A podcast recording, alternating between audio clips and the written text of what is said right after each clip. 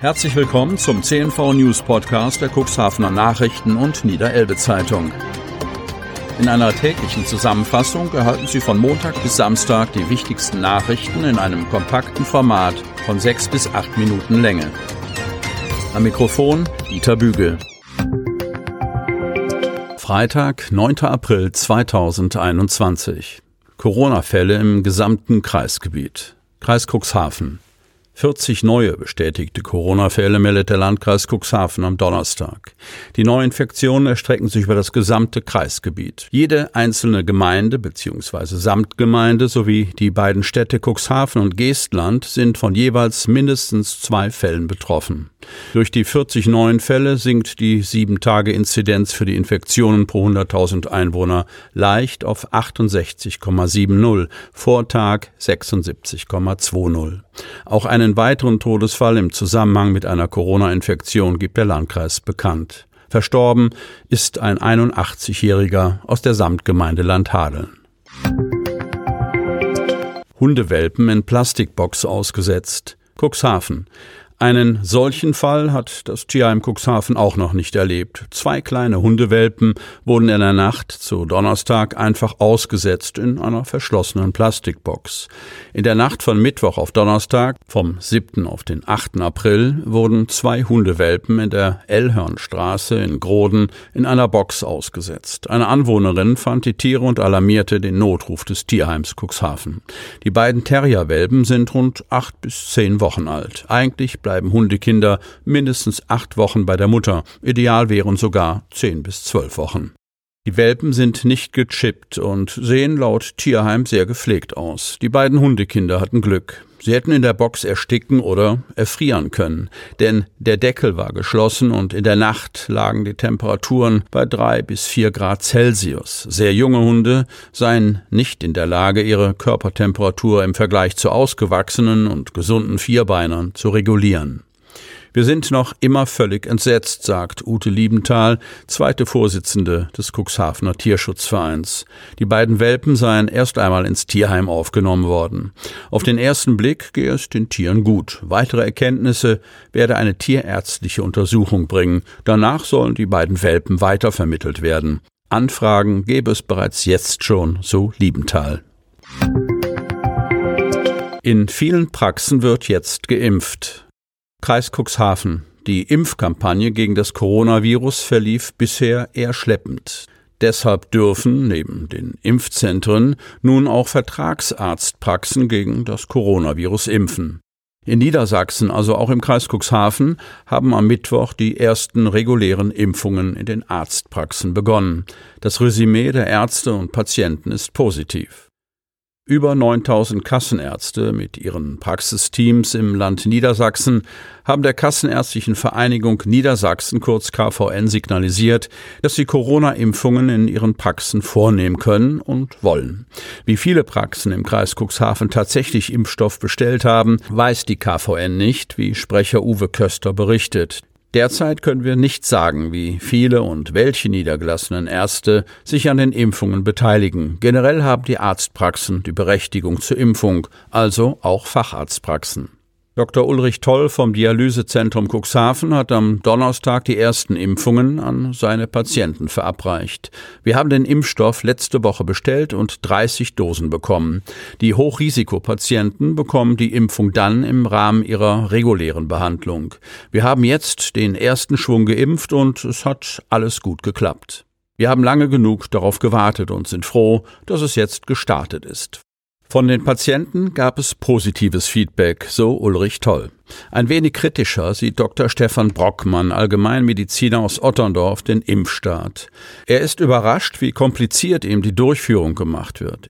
Ich hatte die Vorstellung, dass es wie mit einer Grippeimpfung läuft, aber der bürokratische Aufwand bei dieser Impfung bereitet uns Kopfschmerzen. Die Bestellprozedur und auch die anschließende Dokumentation mit der Online-Meldung sind aufwendiger. Für die Mehrarbeit hat Dr. Ulrich Toll Verständnis. Man muss die Impfentwicklung ja nachvollziehen können. Deshalb ist es wichtig, die Zahl der tagesaktuell Geimpften zu melden. 55-jähriger Mann vermisst. Polizei fahndet.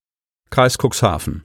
Seit vergangener Woche Mittwoch, 31. März, wird der 55-jährige Frank Leuteritz aus Acken im Landkreis Anhalt-Bitterfeld vermisst. Sein Auto wurde nun im Kreis Cuxhaven gefunden.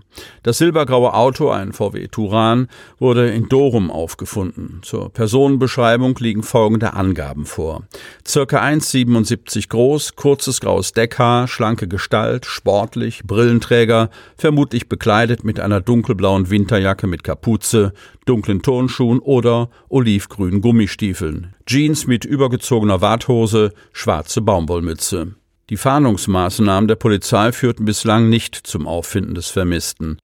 Wer Frank Leuteritz gesehen hat oder Hinweise zu seinem derzeitigen Aufenthaltsort machen kann, wendet sich bitte an das Polizeikommissariat Geestland unter Telefon 04743 9480.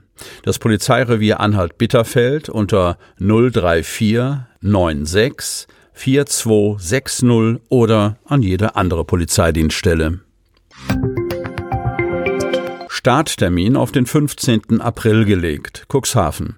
Die Stadt Cuxhaven folgt dem Vorschlag des Niedersächsischen Städtetags. Alle 13 Modellkommunen in Niedersachsen wollen nicht schon am 12., sondern erst am 15. April mit ihrer dreiwöchigen Modellphase beginnen. Untermauert wurde dies in Cuxhaven durch einen Beschluss des nicht öffentlich tagenden Verwaltungsausschusses. Cuxhaven sei mit dem Thema überregional in den Fokus geraten, berichtet Oberbürgermeister Uwe Santja, der sich wechselweise in Abstimmung mit dem Ministerpräsidenten Stefan Weil, Sozialministerin Daniela Behrens, den Stadtoberhäuptern der anderen Modellkommunen oder dem Niedersächsischen Städtetag befand. Die Lokalpolitik, zumindest die Ratskooperation aus CDU, FDP, SPD und Grünen sei sich weitgehend einig in der Unterstützung des Projektes, so SPD-Fraktionsvorsitzender Gunnar Wegener. In der Stadt Cuxhaven ist die Inzidenz seit Wochen sehr gering, teilweise bei einem Wert von 30, stellt Wegener fest. Aktuell würden nur drei Covid-19-Patientinnen und Patienten stationär in der Helios-Klinik behandelt.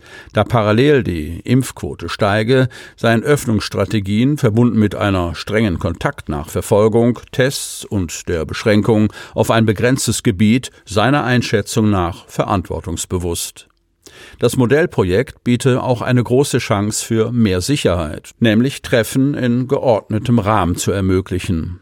Er kann durch die strengen Richtlinien, die das Konzept vorgebe, kein sich anbahnendes Drama erkennen. Irgendwann müssen wir anfangen. Die Zahl der sich in der Modellzone bewegenden Personen könne durch die auszugebenden Cuxhaven-Tickets reguliert werden.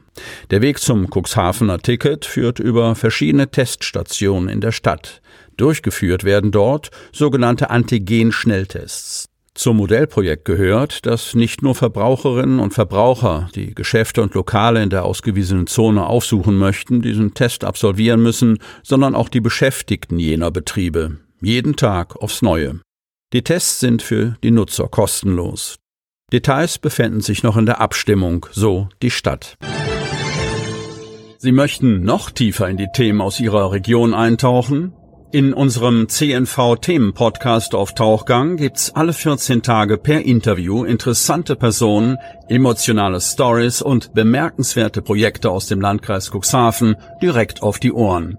Damit Sie ab sofort keine Podcast-Folge mehr verpassen, benötigen Sie lediglich einen sogenannten Podcatcher. Auf den meisten Smartphones ist dieser bereits vorhanden. Falls nicht, dann suchen Sie ganz einfach in Ihrem App Store nach einem kostenlosen Podcatcher wie zum Beispiel Spotify, Apple Podcast oder AntennaPod. Selbstverständlich können Sie unsere Podcast-Folgen auch direkt über unsere Website unter cnv-medien.de slash podcast anhören.